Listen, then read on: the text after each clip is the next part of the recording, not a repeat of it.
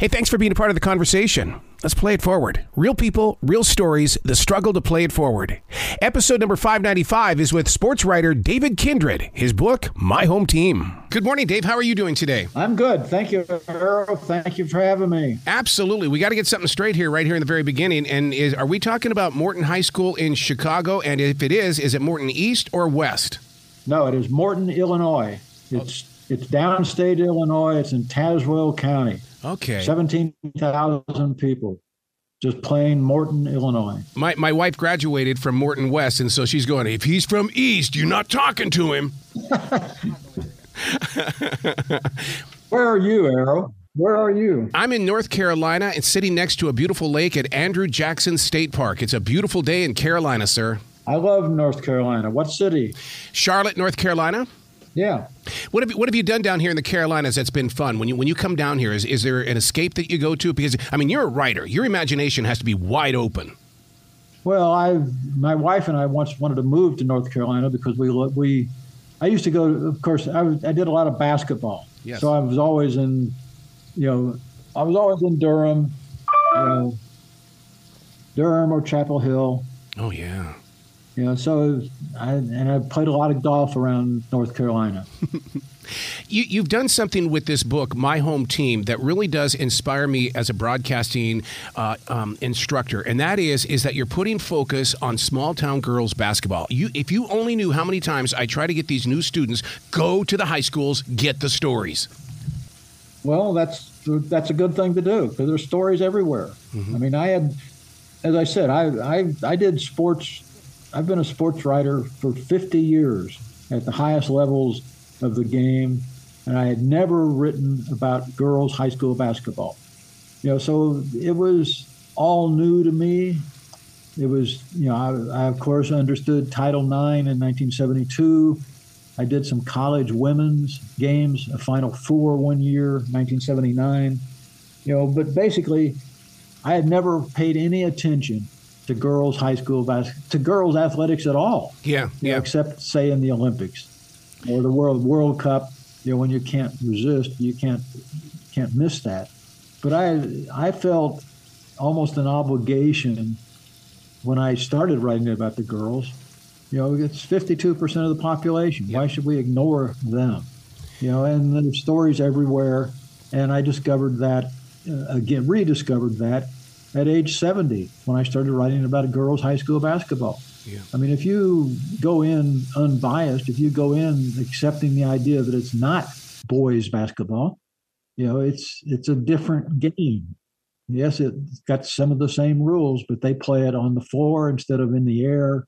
You know, they're not as quick, they're not as strong, but judged against themselves, it's still it's the same game.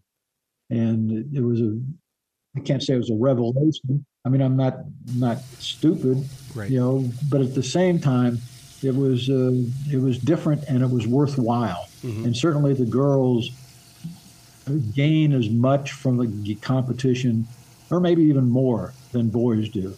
They're just different, and it was much more fun. Much more. Fun. I was here. I am here 13 years. I've been to three boys games. I've been to 400 girls games. Wow. And I went to the three boys games kind of by accident. You know, I, I much appreciate, much more appreciate the girls game than I do the boys. You're, you're right when it comes to girls uh, basketball, and that is is that uh, for many uh, fundraisers that we have done for communities, where the, the radio station would go up and take on uh, uh, smaller towns, and, and they would they would have the girls against the guys, and my God, they would kick our butts on that court. Well, I watched the, the Morton. I watched the Morton girls play. The coach occasionally would bring in five high school boys to play against his girls before big games, before games that he knew they were going to have to be at their best. And the boys would would the boys for a, a quarter would dominate the game. By the time they got into the second quarter, the boys were all worn out. Yep. You know, the girls would just run past them all the time. You know, it was a it was a you know it was a mistake to underestimate the the strength and the stamina of girl athletes. And I didn't underestimate it for 50 years. I just didn't notice it. You know, and I'm very happy. I felt almost uh, an obligation once I re- realized what I had done by ignoring girls for 50 years. You know, it was almost an obligation. Okay, I've got to, I've got to catch up. I've got to make up for what I haven't done for the, for for girls high school uh, basketball in 50 years. One of the things, gr- growing up in Billings, Montana, playing uh, high school basketball, the thing is, the girls' basketball was always the opening act. They would have games at four o'clock in the afternoon, whereas we would have our games at night. And I think that your book really opens up the door, saying, "Hey, you better think about this one twice. The girls are are playing just as hard, if not harder." Well, yeah, and and they're and they're good at what they do. I yeah. mean, once you accept it as a different game you know, it's not the same game. You can't judge a, a girl's game against a boy's game because it's a different game. The, what the boys can accomplish with strength and quickness and leaping ability, the girls can't do that. But the girls play with more. It's much more of a team game. What the girl, what a boy may accomplish with one move, the girls may need three passes to get the ball to the same place. But if you if you notice the scores, you know the girl scores are basically the same as the boys scores. you know, so it's it's not as if the girls are scoring you know 20 points a game. Right. They're scoring 50, 60, 70, just the same way the boys are scoring. They just do it in a different way. And once you accept that, you know, it's it's it's a fun game to watch. It's much more and to be, you know, really bluntly honest about it, it's much more a game that that boys are familiar with. The girls in high school basketball play a game that that is better than anything I ever played, for instance. You know, and and I think that's true in a, in a lot of places. When did you know that it was time to write this story? What what were, what were you doing in your everyday world where where all of a sudden it's like, uh, wow, I, I I I've got my new inspiration for writing a book. Well, this book I is kind of follows the previous book, book called "Leave Out the Tragic Parts," which I wrote about my grandson's death. Mm. You know, because I could not not write that. I had to write that book. I had to find out what happened to my grandson because I loved him in ways that I had never imagined loving anybody. Mm-hmm. So I needed to write that book. And then the publisher, Public Affairs, wanted a, a second book, and they suggested a, a, memoir. And that's what this is, you know. And so it's half my time as a newspaper man and half my time writing about the Morton High School girls. Um, and and it serves kind of as a prequel and a sequel to the Leave Out the Tragic Parts book and that it tells about my life and with my wife before Jared's died, before Jared's death, and then it tells what happened after hmm. that. Mm. Um, so that's the structure of this book. You know, it's three act. Call it three acts. There's the first act where I become a newspaper man. Second act is writing about the girls' high school basketball, and the third act is what I'm doing now. Whatever it is I'm doing now. You know, what comes now? You know, where does my life lead me? You know, and, and that's to be determined. Right. But that's what the point of this book is. That's what I, I love stories like that because you're right about that. It's like we, we all are determined to become something in life, and then all of a sudden, as you as you mature or age, all of a sudden your story becomes a different path, and and you you grow with that story, and you're no longer saying, "No, I got to be this." You don't have to do that. Just be you in your moment of now. Well, yeah, I think I boil it all down to writer's right. Yeah. you know, I've never wanted to be anything except a writer. You know, it, and it's uh, it's the way that I express myself. It's the way that I express what I think about life, what I think about competition. You know, basically for 50 years I've, I've written about sports, but I've never really cared who won. Yeah. Never cared once who won. I just wanted the best story. I wanted the best human story every time. And that's what I've looked for always. And you can find the best human story everywhere.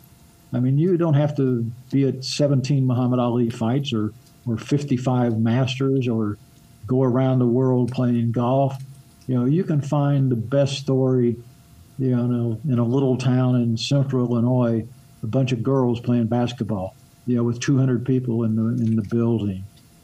and and I've enjoyed that, and and it it fits perfectly with the with the life that I've led. Mm-hmm. You know, I don't need sixty thousand people cheering at a basketball game to enjoy the basketball game. You know, and I think if you, I mean, people have have sat near me at basketball games, and they've learned that they don't talk to me during a basketball game mm. because I don't talk to them.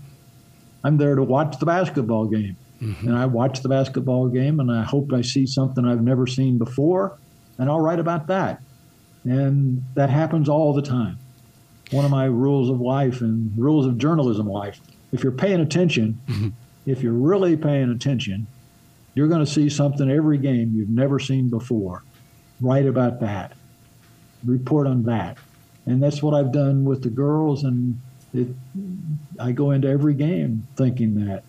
You know, it, it may be just getting to the game may have been the thing that never happened to me before. Mm-hmm. My wife would ride with me in the in the car to, to the games. You know, something would happen. I'd write about that on the way to the game. You know, whether or, or at halftime. I wrote a column, one of one of them about a father whose daughter had twisted her ankle in a game the father picked her up off the floor and carried her to the training room. Mm. Well, I've never seen that in an NBA game, you know. So I wrote about that. Hmm. you know, and there's if you're, if you're if you're paying attention, you're going to see something all, all the time that you want to tell people about. You want to tell people, you want to tell it in a memorable way, in a memorable way, mm-hmm. Mm-hmm. and that's what I've tried to do, and it's it's always fun. Do you see yourself as a silent wolf? And what that means in Native American spirituality is, is that you sit underneath the brush of a tree, watching life, documenting life, and then teaching life. I've never heard that before, but exactly right. exactly right, Errol. You know, that's uh, I love that.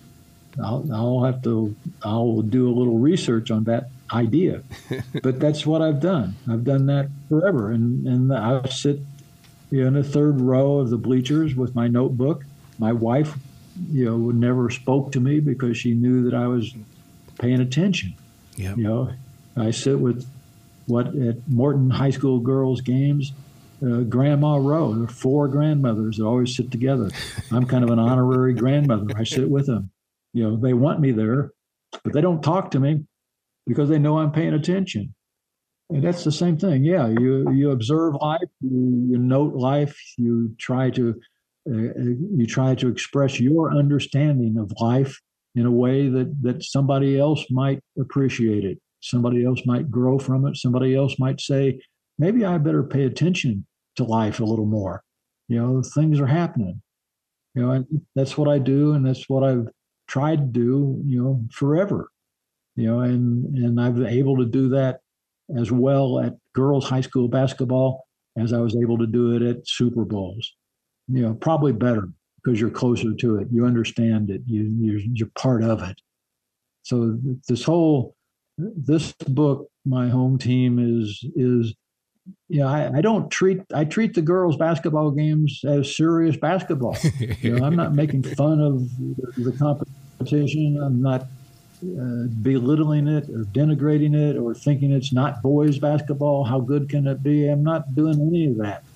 I treat it as, as serious games, as serious parts of, of life. And uh, while looking for the things that I've never seen before. Have you ever thought about writing a story about those benches inside those gymnasiums? Because those benches have history to them, probably many decades of history. I'm sorry, about what? I'm... About the benches. I mean, when you walk into a gymnasium, those aren't chairs we're sitting in. Those are benches we're sitting on, and those those those benches are hard to sit on sometimes. Oh well, uh, yes, there is that.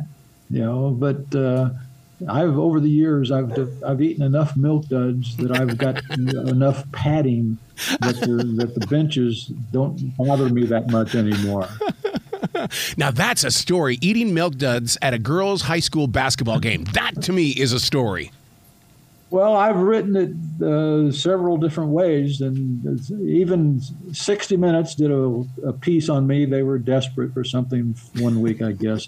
but 60 Minutes did a piece on me, and, and one of the things they wanted done they wanted to see one of the girls deliver a box of milk duds to me, and and so they they arranged for that to happen, because that's the way that the the Lady Potters had paid me with milk duds, Right. and uh, a different team, a different player would deliver a milk dud, a box of milk duds to me before every game.